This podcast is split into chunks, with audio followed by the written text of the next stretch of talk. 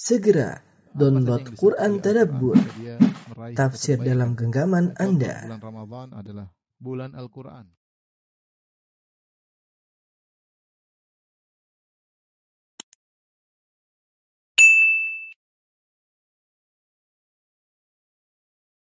Bismillahirrahmanirrahim. Assalamualaikum warahmatullahi wabarakatuh. Alhamdulillahi ala ihsani wa syukru lahu ala taufiqihi wa amtinani wa asyhadu an la ilaha illallah wahdahu la syarika lahu ta'ziman li sya'ni wa asyhadu anna Muhammadan abduhu wa rasuluhu adda'a ila ridwani. Allahumma salli alaihi wa ala alihi wa ashabihi wa ikhwani. Para rekan-rekan sekalian di Oman, di Abu Dhabi dan yang lainnya, pada kesempatan kali ini dengan izin Allah Subhanahu wa taala kita kembali uh, belajar saling mengingatkan tentang nama-nama dan sifat-sifat Allah Subhanahu wa taala. Dan pada kesempatan bahagia ini kita akan bahas salah satu nama Allah yang perlu kita ketahui. Yang perlu untuk kita ketahui itu Al-Hasib. Al-Hasib. Uh, Al-Hasib para ulama menyebutkan banyak maknanya ya. Ibnu Qayyim rahimahullah kemudian diikuti oleh atau sebelumnya juga Ibnu Jarir At-Tabari, kemudian juga banyak ulama kontemporer muasirin seperti uh, Syekh Abdurrahman bin Nasir As-Sa'di rahimahumullahu jami'an. Mereka menyebutkan makna al-hasib dengan banyak makna ya. Di antara makna al-hasib maknanya banyak ya.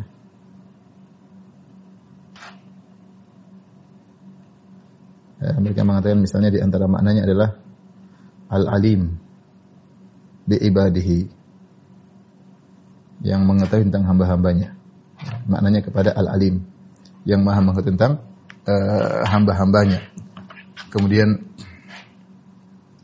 uh, di antaranya asy-syarif yang maha mulia ya. Al-hasib maknanya juga adalah asy-syarif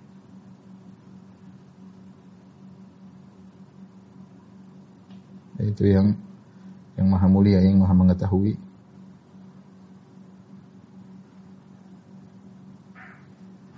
Yang maha mulia. Karena ini mereka kembalikan kepada makna makna bahasa ya, karena disebut hasab maknanya asyaraf. Ya, hasab maknanya uh, asyaraf. Kemudian uh, di antara juga maknanya ar-raqib ya.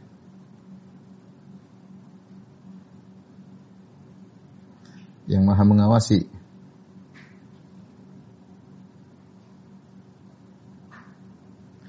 Uh, kemudian di antara maknanya adalah uh, al-hafiz. Ini saya sebutkan semua mana-mana disebut oleh para ulama ya. Al-hafiz. Itu yang maha menjaga. Menjaga amalan hamba. Tidak ada yang hilang ya. Menjaga amalan-amalan hamba. Kemudian di antara maknanya adalah uh, al-kafi yaitu yang maha mencukupi. Mencukupi. Kemudian di antaranya al-hasib al-muhasib yaitu yang maha menghisap yang maha menghitung atau menghisap ya. Menghisap. Uh, semua ini kembali kepada makna al-hasbu dalam bahasa Arab. Bisa diartikan makna al-ilm, bisa diartikan asyaraf, bisa maknanya muraqabah, bisa jadi al-alim, al-syarif, al-raqib, al-hafiz, al-kafi, al-muhasib. Tapi pada kesempatan kali ini kita akan memfokuskan pada dua makna yang dalil-dalil datang kepada dua makna ini ya. Dan sebagian ulama memfokuskan makna al-hasib kepada dua makna ini. Yang pertama adalah al-kafi, yang kedua adalah al-muhasib ya, al-muhasib. Secara bahasa al-kafi yang maha mencukupi uh, uh, al-kafi ya jadi dari kata ahsabani ya. Ahsabani yaitu maknanya muhsibuni wa huwa yuhsibuni yaitu kafini kafini jadi hasib al hasib wazannya adalah al-fa'il sama dengan al-muf'il. Al-muf'il sama dengan al-muhsib. Nah, al-muhsib ini artinya adalah al-kafi, artinya adalah al-kafi. Oleh karenanya Syekh Abdul Razak hafizahullah taala ketika membahas makna al-hasib dia menggandingkan al-hasib dan al-kafi. Al-hasib dan al-kafi. Syekh uh, hafizahullah seperti condong bahwasanya al-hasib maknanya adalah uh, al-kafi ya. Maknanya al-kafi karena banyak ayat yang uh, maknanya kepada uh, kifayah yaitu pencukupan ya. Baik. Adapun al-muhasib, al-muhasib yang maha menghitung atau maha menghisab, ini wazannya al-fa'il ya.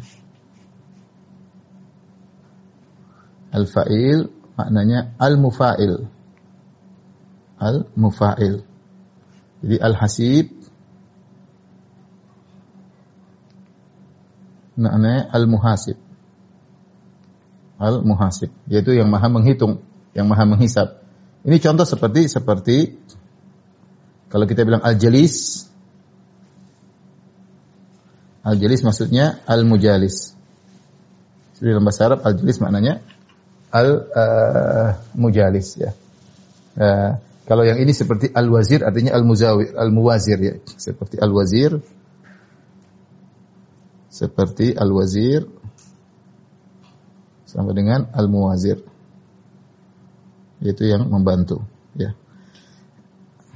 Jadi uh, saya ingin menyampaikan bahwa secara bahasa Arab wazan fa'il bisa artinya al-muf'il. Kalau al-hasib maknanya al-muhsib berarti maknanya al-kafi.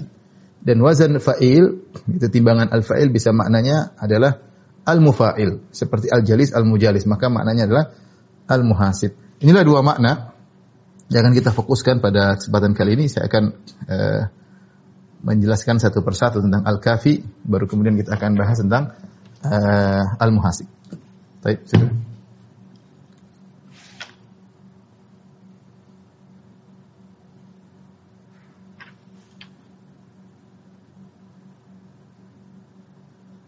Udah?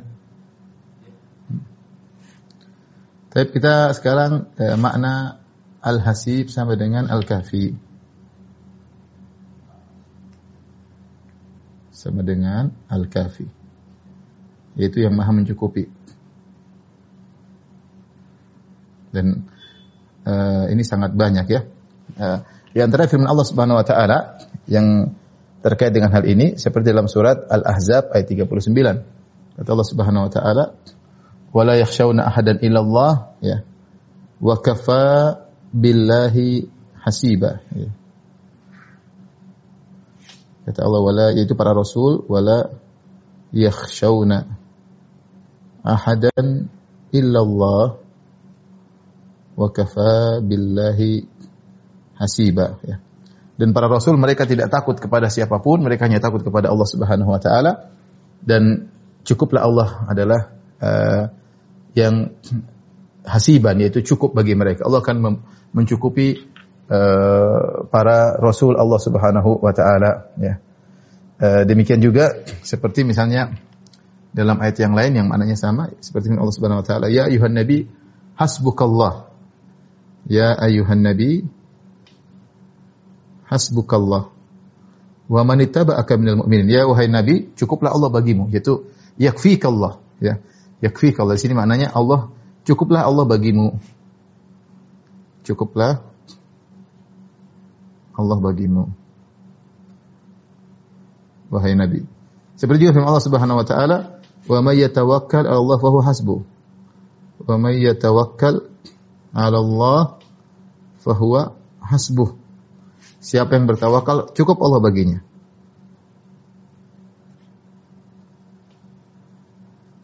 cukup Allah baginya.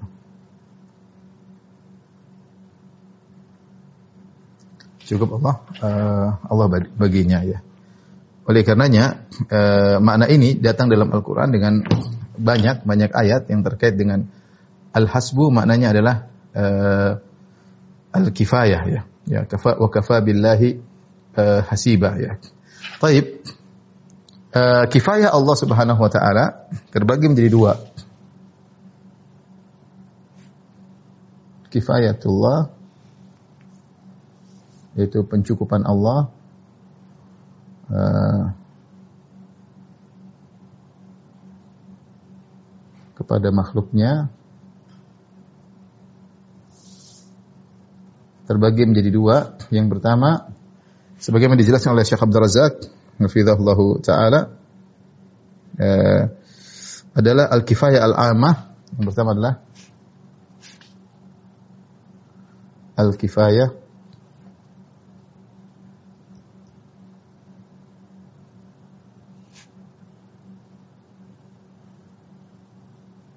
amah.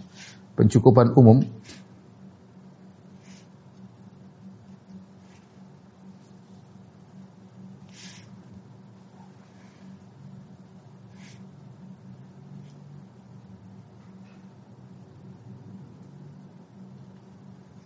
Kemudian yang kedua adalah al-kifayah al-khassah.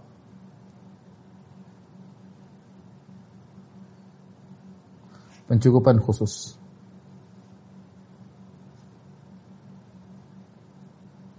Kalau pencukupan umum maksudnya Allah mencukupi seluruh keperluan makhluk ya. Allah mencukupi mencukupi keperluan seluruh makhluk yang dibutuhkan oleh makhluk. Uh, dan ini hanya yang bisa melakukannya hanyalah Allah Subhanahu wa taala. Kifayah Allah sifat-sifatnya adalah perhatikan ya. Kifayah Allah uh, sifat-sifatnya yang pertama adalah mencakup mencakup seluruh makhluk. Yang Allah yang Allah uh, cukupi bukan manusia saja. Manusia, hewan, binatang melata, tumbuhan ya dan seluruhnya. Jadi uh, pencukupan Allah mencakup seluruh makhluk. Kemudian uh, bersikap bersifat kesinambungan. Satu, dua, bersifat kesinambungan. Ya, tidak berbeda dengan makhluk. Kalau misalnya ada makhluk mencukupi, dia hanya mencukupi mungkin satu orang. Dia misalnya seorang kaya hanya mencukupi pekerjaannya. Dia tidak bisa mencukupi seluruh manusia, apalagi mencukupi hewan, e, burung-burung, tumbuhan, dia nggak bisa. Yang bisa mencukupi seluruh kebutuhan makhluk hanyalah Allah. Maka Allah adalah Al-Kafi yang mencukupkan yang mencukupkan kebutuhan seluruh makhluk. Kemudian uh, bersifat berkesinambungan. Kalau ada orang mencukupi kita, dia hanya tidak tidak lama. Kadang dia kaya, kadang dia miskin. Dia hanya membantu kita mencukupi kebutuhan kita pada waktu tertentu. Hanya uh, bertempo, tidak tidak tidak kontinu, tidak berkesinambungan. Berbeda dengan Allah Subhanahu Wa Taala ketika memenuhi kebutuhan makhluknya maka bersifat kontinu. Lihatlah bagaimana seorang bayi yang baru lahir. Allah Subhanahu Wa Taala penuhi kebutuhannya. Ya, ketika lahir tidak bisa apa-apa. Allah eh, berikan rizki kepada dia melalui air susu ibunya, Allah menjadikan ibunya sayang sama dia, ya sehingga akhirnya ibunya uh, begitu kuat uh, menggendongnya, ya, tegar menggendongnya, dipeluknya bayi tersebut, ya Allah menjadikan ayahnya sayang kepada dia sehingga mencari nafkah, banting tulang untuk dia, ya. Allah yang menyediakan tanah bagi dia, Allah yang menyediakan rumah, Allah menjadikan menyiapkan udara baginya, udara segar, Allah menyiapkan bumi dan langit bagi dia. Jadi uh, yang maha mencukupi memang Allah. Manusia apa yang dimampu oleh manusia? Dia hanya memberi sebagi, dia hanya memberi sebagian kebutuhan. Makanya jadi uh, kifayah Allah mencakup seluruh makhluk, kemudian bersifat kesinambungan dan mencakup seluruh kebutuhan. Mencakup seluruh kebutuhan. Ini berbeda dengan dengan uh, makhluk. Kalau makhluk hanya mungkin kasih kita, kalau ada orang bantu kita, dia mencukupkan kita sebagian kebutuhan. Tidak seluruh kebutuhan ya. Karena tidak mampu. Manusia kemampuannya terbatas. Asetnya terbatas, kemampuannya terbatas. Ini adalah al-kifayah al-amma ini mencakup seluruh, mencakup seluruh makhluk, orang kafir, hewan, tumbuhan dan seluruhnya. Nah, uh, yang kita lebih fokus adalah tentang al-kifayah al-khassah. Pencukupan khusus ya. Yang ini yang perlu kita uh, butuhkan Yaitu kata uh, Syekh Abdul Razak hafizahullah taala, fa kifayatuhu lil mutawakkilin wa qiyamuhu bi islahi ahwali ibadihil muttaqin. Yaitu di mana Allah Subhanahu wa taala mencukupkan orang-orang hamba-hamba yang bertawakal kepadanya dan mencukupkan memperbaiki urusan-urusan hamba-hambanya yang bertakwa. Inilah yang firman Allah Subhanahu wa taala, "Wa may 'ala Allah fa hasbuh, wa may 'ala Allah fahuwa hasbuh. Siapa yang bertawakal kepada Allah, maka Allah cukup baginya. Siapa? Yaitu orang-orang yang beriman yang beriman orang-orang yang bertawakal. Yang bertawakal. Mereka inilah yang akan mendapatkan ya uh, pencukupan khusus sehingga mereka tidak bergantung kepada manusia yang lain, hati mereka hanya bertawakal kepada Allah dan Allah beri kecukupan yang membawa kepada kebaikan mereka. Ya, ada orang dikasih kecukupan tapi ternyata kecukupan tersebut tidak membawa kebaikan bagi mereka, justru mereka bermaksiat, justru mereka membangkang perintah Allah Subhanahu wa taala. Tapi Allah cukupi. Allah cukupi. Nah, kita tidak ingin yang ini, kita ingin yang spesifik, yang khusus yang di mana pencukupan Allah tersebut pencukupan yang mendatangkan keberkahan, yang mendatangkan uh, keberkahan. Oleh karena siapa yang mendapatkan uh, hal ini kecukupan dari Allah Subhanahu wa taala uh, apa namanya? maka dia telah mendapatkan anugerah yang uh, yang besar. Oleh karenanya kita harus menghadirkan hal ini dalam diri kita bahwasanya Allah perhatian sama kita, Allah mencukupi kita. Seperti dalam Sahih Muslim Rasulullah SAW kalau mau tidur karena Nabi SAW ida awa ila firashihi kalau Rasulullah SAW ingin tidur, maka beliau berzikir. Ya, beliau ingin tidur di tempat tidurnya beliau berkata Alhamdulillahilladzi at'amana wa saqana wa kafana wa awana. Fakam mimman la kafiya lahu wa la mu'wi. Segala puji bagi Allah yang telah memberikan kami makanan beri kami minuman. Telah mencukupkan kami wa awana dan telah menaungi kami. Betapa banyak orang atau ada orang-orang yang tidak ada yang bisa mencukupinya dan ada yang tidak menaunginya ya sehingga seorang hamba senantiasa bersandar kepada Allah Subhanahu wa taala. Dia selalu hadir hadirkan dalam dirinya bahwasanya dia selalu butuh kepada Allah dan hanya Allah yang bisa mencukupinya. Betapapun dia punya kebutuhan yang banyak, betapapun dia punya kenalan yang hebat, betapapun dia punya relasi dengan orang-orang hebat, dia yakin yang mencukupkan adalah Allah Subhanahu wa taala. Taruhlah, taruhlah ada temannya yang bantu dia. Dia tahu yang menggerakkan hati temannya adalah Allah Subhanahu wa taala. Taruhlah ada bos senang sama dia. Yang buat bos senang sama dia, yang mengangkat uh, jabatannya. Siapa yang bikin menggerakkan hati orang tersebut? Allah Subhanahu wa taala. Allah Subhanahu wa taala. Sehingga dia tahu bahwasanya mencukupkan segala kebutuhannya adalah Allah Subhanahu uh, wa taala. Nah, bagaimana meraih al-kifayah al-khassah? Udah,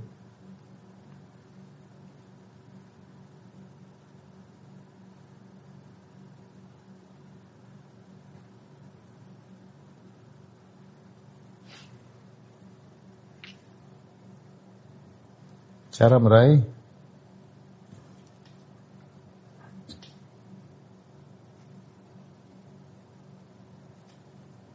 Eh,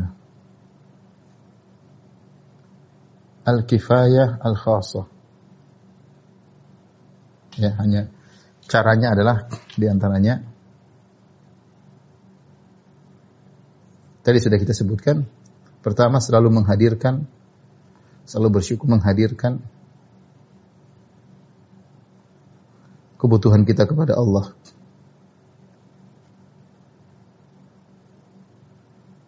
Kepada Allah.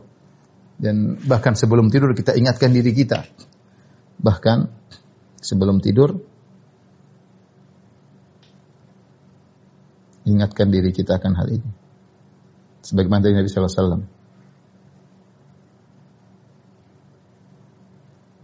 Dengan berkata, Segala puji bagi Alhamdulillah atau amana. Alhamdulillah segala puji yang telah mencukupkan makanan bagiku. Wasaqona yang mencukupkan minuman bagiku. Wa kafana yang mencukupkan kebutuhanku. Wa awana yang menaungiku, mengayomiku. Fakam mimman la kafiyalahu wala mu'wi. Betapa banyak orang yang tidak diberi kecukupan dan tidak diberi naungan. Ini yang pertama agar kita dijaga oleh Allah Subhanahu wa taala ya. Uh, apa namanya dan diberi pencukupan khusus. Pencukupan tadi saya bilang apa? Pencukupan yang mendatang keberkahan. Kalau pencukupan umum kifayah ama diberi belum tentu ada keberkahan, belum tentu mendatangkan kebaikan, belum tentu mendekatkan kepada Allah Subhanahu wa taala. Tapi kita ingin kifayah al-kifayah al-khassah. Kemudian di antaranya uh, yang paling penting adalah bertawakal. Bertawakal kepada Allah. Di antaranya misalnya tawakal ketika keluar rumah.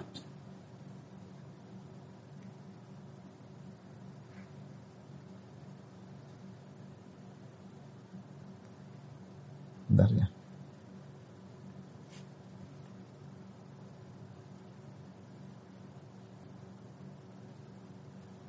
Di antaranya misalnya tawakal ketika keluar rumah.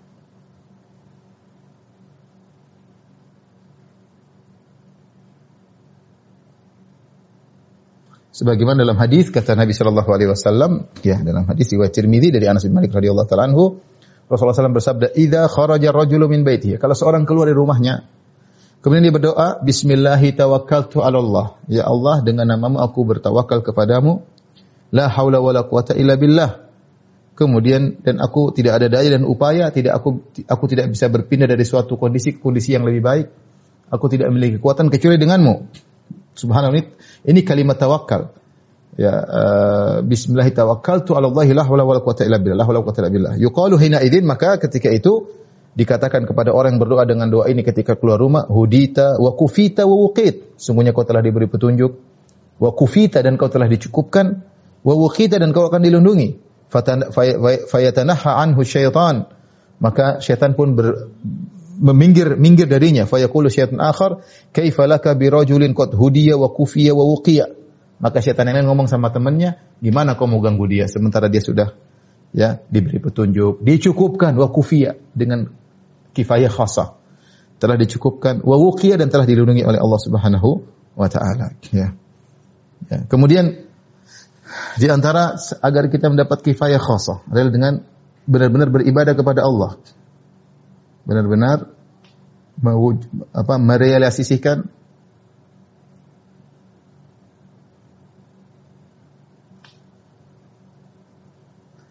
peribadatan kepada Allah. Artinya kita benar-benar beribadah, tunjukkan kita ini hamba Allah Subhanahu wa taala dengan melakukan banyak ibadah yang khusyuk berusaha baca Quran yang benar, puasa, sedekah. Ini benar-benar kita beribadah. Bukan ibadah asal-asalan. Karena abdun, abdun ini hamba, ya. Hamba, ya. Uh, disebut dengan ibadah, disebut dengan tariqun mu'abbad, yaitu jalan yang sudah ditundukkan, yang bisa diinjak-injak oleh onta sehingga mudah dilewati. Hamba dengan hamba itu ditunduk kepada Allah Subhanahu wa taala. Caranya bagaimana? Dengan ibadah. Allah berfirman, "Alaisa Allahu bikafin abdah." Alaisa bikafin abdahu dalam surat Az-Zumar. Bukankah Allah yang mencukupkan hambanya di sini? Abdahu. Bukankah Allah mencukupkan hambanya? Nah, kalau kita ingin semakin dicukupkan oleh Allah Subhanahu wa taala ini, ubudiyah harus kita wujudkan. Karena Allah mengatakan Allah akan mencukupkan hambanya. Ini al-ubudiyah. Penghambaan harus diwujudkan. Ini di antara agar kita mendapat kifayah khasah dari Allah Subhanahu wa taala. Uh, kemudian uh, juga uh, di antara agar kita mendapatkan kifayah ya uh, di antaranya kita menjadikan akhirat menjadi tujuan kita ya. yang keempat menjadikan akhirat sebagai tujuan kita.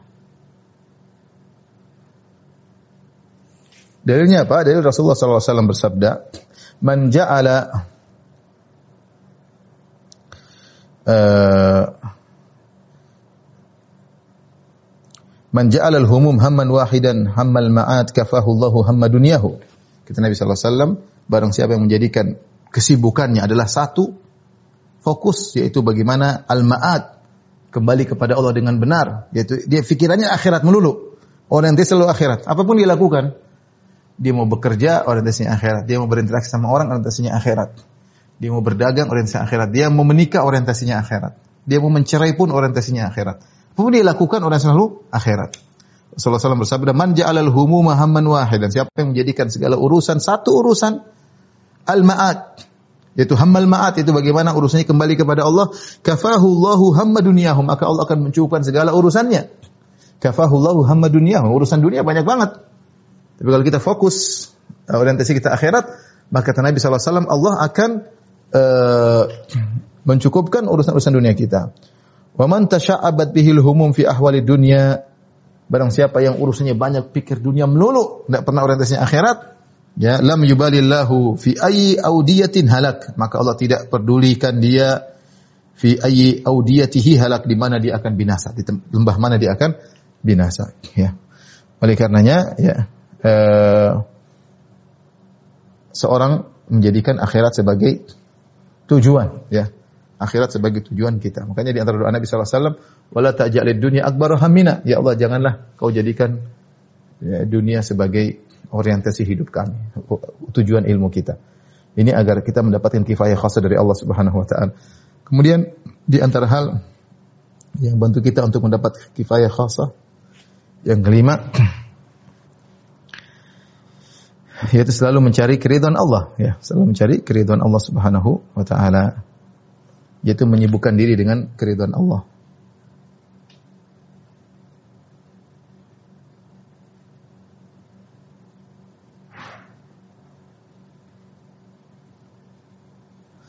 Dalam suatu hadis ketika Muawiyah radhiyallahu taala anhu mengirim surat kepada Aisyah radhiyallahu taala anha minta nasihat. Muawiyah kirim surat kepada Aisyah Ummul Mukminin. Aisyah radhiyallahu anha terkenal wanita yang sangat soleha yang wanita paling alim, yang paling alim, paling faqih paling fakihah ya. Kata Muawiyah, "Uktubi ilayya kitaban tusinini tusinani fihi wala tukthiri alayya." Wahai Aisyah ibunda, uh, tulis satu nasihat kepadaku, wasiat, tapi jangan banyak-banyak. Ya, wasiat yang ingin aku kerjakan, jangan banyak-banyak. Jadi dia minta wasiat yang jami, yang komprehensif, yang intinya apa sih dalam kehidupan ini? apalagi Muawiyah orang terkenal, apalagi mungkin di zaman dia sebagai penguasa. Dia minta nasihat yang singkat. Dia bilang jangan banyak-banyak. Wasiat yang aku jadi pegangan dalam kehidupanku. Maka Aisyah radhiyallahu anha menulis surat dengan surat yang singkat. Salamun alaika. Selamat assalamualaikum. Amma ba'du. Kemudian daripada itu fa inni sami'tu Rasulullah sallallahu yaqul. Sungguhnya aku mendengar Rasulullah sallallahu bersabda. Man iltamasa ridha Allah bi sakhatin nas kafahu Allahu mu'natan nas. Perhatikan. Siapa yang mencari keridhaan Allah meskipun dengan uh, kemarahan manusia, maka Allah akan cukupkan dia dari kebutuhan kepada manusia. Ya, wa man iltamasa ridwan nas, wa man iltamasa ridwan nas, siapa yang mencari keridhaan manusia, bisa khotillah dengan uh, mendatangkan kemarahan kemurkaan Allah Subhanahu wa taala Allahu ilan nas maka Allah akan buat dia bertawakal kepada manusia. Wassalamu alaik. Selesai. Nasihat yang singkat tapi penerapannya memang berat. Ya. Apa kata Aisyah radhiyallahu anha? Aku mendengar Rasulullah SAW bersabda, barang siapa yang mencari keridhaan Allah, meskipun dengan kemarahan manusia, kafahullahu mu'natan nas, maka Allah akan mencukupkan dia ya, dari urusan manusia. Allah akan buat dia cukup. Intinya cari keridhaan Allah. Meskipun meskipun resikonya dimurkai oleh orang-orang, resikonya dibenci oleh orang, dia perlu punya Allah ridho selesai. Ini membuat Allah membuat kita merasa cukup akan mencukupkan kita. Ya. Ini nasihat yang berat yang disampaikan oleh Nabi sallallahu alaihi wasallam dan disampaikan oleh Aisyah radhiyallahu taala anha kepada uh, uh, kepada Muawiyah radhiyallahu taala anhu. Oleh karena di antara wasiat para salaf, saya bacakan, diriwayatkan oleh Ibnu Abi Syaibah dari Abi Aun Qala Abi Aun rahimahullah berkata, "Kana ahlul khair idzal taqau yusi ba'dhum ba'dhan bi thalathin." Dahulu para orang-orang mulia, orang-orang baik, orang-orang saleh kalau mereka bertemu, mereka saling berwasiat di antara mereka dengan tiga wasiat. Wa idza ghabu kataba ba'dhum ila ba'dhin bi Kalau ternyata mereka tidak saling bertemu, maka mereka saling menuliskan di antara mereka, kirim surat, saling mengingatkan di antara mereka. Perkara-perkara yang mereka sama-sama tahu. Tapi mereka butuh untuk saling mengingatkan. Nah, manusia suka lupa. Ini orang soleh, saling berwasiat dengan tiga wasiat. Kalau mereka ketemu mereka saling omongkan, kalau mereka berpisah mereka saling menulis surat kepada masing-masing kawannya untuk saling mengingatkan. Apa tiga wasiat tersebut? Man amila li akhiratihi kafahullahu dunyahu. Siapa yang beramal untuk akhiratnya, sebagaimana tadi yang saya sebutkan pada poin keempat, siapa yang beramal karena akhiratnya, maka Allah akan mencukupkan urusan dunianya. Wa man aslaha ma bainahu baina Allah, siapa yang memperbaiki hubungan antara dengan Allah Subhanahu wa taala, kafahullahu nas, maka Allah mencukupkan dia tidak butuh kepada manusia. Wa man aslaha aslaha sariratahu, aslahullahu ala niyatahu. Barang siapa yang hubungan dia dengan Allah yang sembunyi, yang tidak lihat orang ternyata baik hubungannya ketika dia bersendirian hubungannya baik, maka Allah akan perbaiki hubungan dia secara terbuka dengan manusia, dengan makhluk. Ini di antara wasiat para salaf agar mendapatkan uh, kifayah dari Allah kifayah khusus beramal selalu karena akhirat ber, beramal seluruh kegiatannya orientasinya akhirat.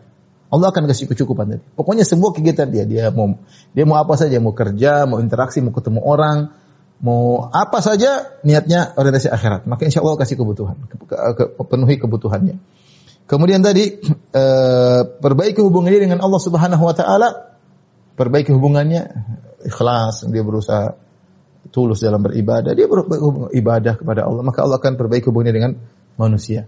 Allah akan mencukupkan dia uh, dari kebutuhan kepada manusia. Dan barang siapa yang perbaiki uh, sarirahnya, sarirahnya itu ketika dia bersendirian, maka Allah akan perbaiki alaniyahnya. Ketika dia di, di hadapan orang pun dia akan bisa baik.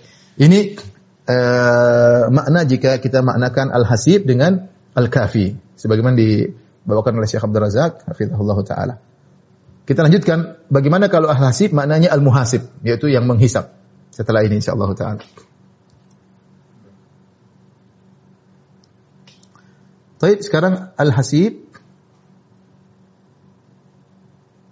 maknanya al-muhasib yaitu yang maha menghisap. Menghitung ya, menghisap maksudnya mengaudit atau menghitung menghitung amal hamba untuk amal hamba untuk diberi balasan. Amal hamba para hamba untuk diberi uh, balasan ya. Allah Subhanahu wa taala ya. Dan ini seperti dalam firman Allah Subhanahu wa taala uh, wa nad'u mawazin al-qist li yawm al-qiyamah fala tuzlamu nafsun syai'a wa in kana mithla habbatin min khardalin ataina biha wa kafa bina hasibin. Wa kafa bina hasibin. Dalam Al-Qur'an kata Allah Subhanahu wa taala uh, kami meletakkan timbangan keadilan pada hari kiamat kelak. Fala tuzlamu nafsun syai'a dan tidak sejiwa pun yang dizalimi. Wa in kana mithla habbatin min khardalin. Meskipun amal seorang hamba berupa amal kebaikan ataupun amal keburukan meskipun hanya sebesar biji sawi artinya sangat kecil ya, uh, ataina biha kami akan datangkan hadirkan amalan tersebut. Wa kafa bina hasibin dan cukuplah kami uh, yang menghisap ya. Jadi hasib maknanya adalah al muhasib seperti dalam ayat ini. Demikian juga seperti uh, ketika Allah berfirman dalam surat al Isra ikra kitabak kafa bi nafsika al hasiba ini contoh hasib maknanya muhasib. Kata Allah Subhanahu wa taala, wahai sang hamba, bacalah catatan amalmu. Iqra kitabaka, kafa bi nafsika al-yawma 'alaika hasiba, maka cukuplah engkau pada hari itu yang menghisap dirimu. Di seorang hamba akan dibawakan uh, bukunya. Ya. Wa kullu insani alzamnahu ta'iruhu ya fi unuqih. Uh, setiap manusia akan diperhatikan dilihatkan apa namanya uh, catatan amalnya wa nukhriju lahu yauman wa nukhriju lahu, lahu yaumal qiyamati kitaban. Ya. Maka pada hari kiamat kami akan bukakan catatan amalnya terbuka yang dia bisa baca. Maka Allah mengatakan ikra bacalah. Maka cukuplah kau menghisap dirimu sendiri. Jadi ini makna yang kedua uh, lahasib maknanya al muhasib. Dan Allah Subhanahu wa taala disebut dalam Al-Qur'an sariul hisab. Allah sariul hisab cepat hisapnya. Allah cepat hisapnya. Apa maksudnya Allah cepat hisapnya? Ada dua penafsiran. Maksudnya yang pertama Allah menghisap tanpa harus menghitung. Tanpa harus menghitung secara bertahap. Tidak perlu. Kenapa? Karena semua Allah Allah sudah punya file. Beda kalau kita manusia, kita menghitung satu-satu hitung, data-data hitung kumpulin. Allah semua sudah ada. Allah cuma ingin ketika Allah menghisap itu hanya ingin menampakkan. Bukan sedang menghitung-hitung. Jadi Allah Subhanahu wa taala ketika menghisap ketika Allah menghisap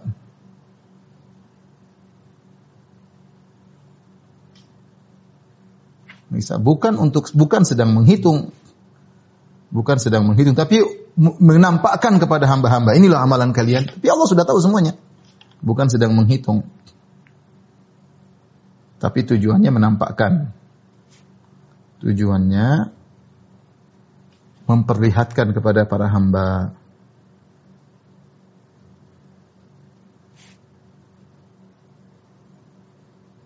Makanya Allah hisab sudah cepat karena tidak perlu hitung-hitung. Nah kalau kita kan harus kumpulin data satu-satu, dikalkulasi, macam-macam. Jadi ya kalau hisab kita ya panjang. Eh, mau pakai kalkulator tetap aja. Jadi Allah semua data sudah masuk dan sudah langsung. Allah sudah datanya sudah terkumpulkan, sudah bahkan sudah tercatat di Lauhil Mahfud. Datanya sudah ada. Terus hisab buat apa? Ustaz, hisab untuk menampakkan ini kamu begini-begini agar Allah mendekatkan hujah kepada para hambanya agar mereka tidak bisa mengingkari pada hari kiamat kelak. Ini maksud bahwa sari'ul hisab. Ya, Nabi SAW berdoa ketika perang Khandaq, ya munzilal kitab, ya, ya mujriyas sahab, sari'al hisab, munzilal kitab, ahzimhum ya Allah yang memperjalankan awan, yang menurunkan Taurat, yang cepat hisabnya, hancurkanlah mereka. Jadi eh, sari'ul hisab, wa huwa sari'ul hisab dalam Al-Qur'an juga disebutkan sari'ul hisab. Allah maksudnya Allah hisab itu tidak perlu hitung-hitung. Yang kedua, maksudnya adalah sari'ul hisab yaitu Allah bisa meng, Allah bisa menghisap seluruh hamba dalam satu waktu. Ya, ketika kalau tidak salah diriwayatkan dari Ali bin Abi Thalib disebut dalam buku tafsir. Eh, bagaimana Allah oleh hisab? Bagaimana Allah menghisap makhluknya begitu banyak miliaran mungkin entah sampai hari kiamat berapa jumlah manusia? Kata sebagaimana Allah beri rezeki kepada Ali bin Abi Thalib, Ali bin Abi Thalib berkata sebagaimana Allah beri rezeki kepada mereka seluruh dalam satu waktu. Sekarang kita manusia berapa miliar? Semuanya dikasih rezeki dalam satu waktu. Mudah bagi Allah Subhanahu wa taala. Jangan kalau malaikat maut bisa mencabut nyawa makhluk dalam satu waktu. Seribu orang mati sekalian, orang kena gempa, kena dalam waktu satu waktu. Malaikat bisa. Setiap menit mungkin ada yang meninggal. Malaikat bisa. Apalagi Allah Subhanahu Wa Taala babi aula. Oleh karenanya Allah uh, bisa menghisap. Allah bisa ngomong semua dalam satu waktu bisa. Bukankah dalam hadis dalam hadis uh, uh, Sahih Muslim ketika Nabi SAW menjelaskan tentang surat Al-Fatihah, uh, Allah berfirman dalam hadis qudsi, "Qasamtu salat uh, nisfain. Ya aku membagi salat yaitu membagi surat Al-Fatihah menjadi dua bagian sebagian untukku sebagian bagi hambaku. Kemudian kata Allah wa idza qala abdi jika hambaku berkata alhamdulillahi rabbil alamin hambaku berkata segala puji bagi Allah maka aku menjawab hamidani abdi hambaku telah memujiku wa idza qala arrahmanir rahim uh, jika dia berkata arrahmanir rahim maka Allah berkata uh, majjadani abdi sembunyi hambaku telah mengagungkan aku. Wa idza qala maliki yaumiddin jika hambaku berkata maliki yaumiddin yang menguasai pembalasan Allah berkata asna alayya abdi hambaku telah menyanjungku wali abdi masal maka bagi hambaku apa yang dia inginkan.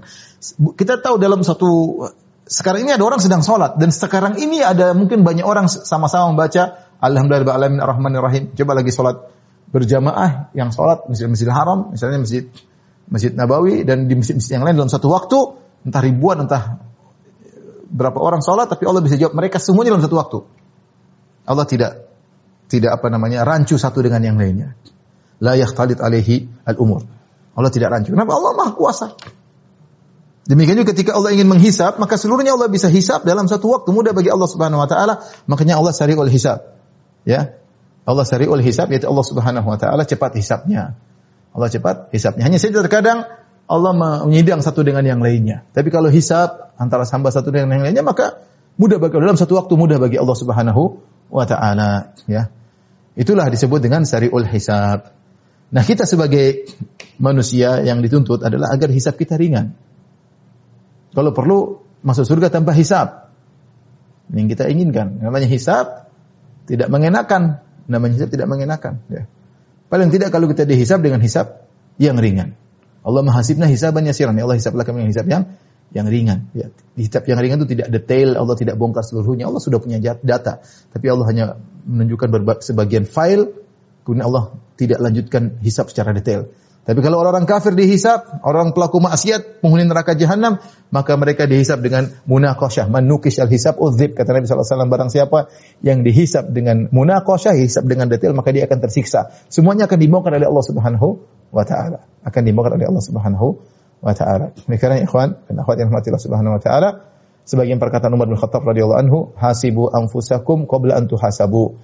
Hisaplah diri kalian sebelum kalian dihisap. Sering kita evaluasi apa yang sudah kita lakukan, uh, umur kita semakin berkurang, sudah berapa banyak amal yang kita lakukan dibandingkan maksiat yang dilakukan. Amal yang kita lakukan sudah ikhlas atau tidak. Cek diri kita, orientasi kita dunia atau akhirat sih. Gemar-gemar orang melihat kita seakan-akan kita karena akhirat tapi ternyata orientasi kita adalah dunia. Kita cek-cek diri kita, cek-cek hati kita agar kita mudah untuk dihisap oleh Allah pada hari uh, kiamat kelak. Semoga Allah Subhanahu wa taala menghisap kita dengan hisaban yasiran dengan hisab yang ringan. Jadi hisab Allah muhasib maksudnya Allah akan bangkitkan manusia lalu Allah akan menghisap mereka, mengaudit mereka, amalan mereka yang sudah mereka lakukan, kemudian diklasifikasikan antara amal yang baik dan amal yang buruk untuk ditimbang di timbangan Allah Subhanahu wa taala. Demikian ikhwan akhwat yang Allah Subhanahu wa taala uh, ini tentang nama Allah Al-Hasib. Allah taala alam bisawab. Sampai di sini saja kajian kita. Insyaallah kita lanjutkan pada kesempatan yang lain. Uh, uh, pekan depan insya Allah libur ya karena saya ada daurah insya Allah pada kesempatan yang lagi. Wabillahi taufiq walhidayah. Assalamualaikum warahmatullahi wabarakatuh.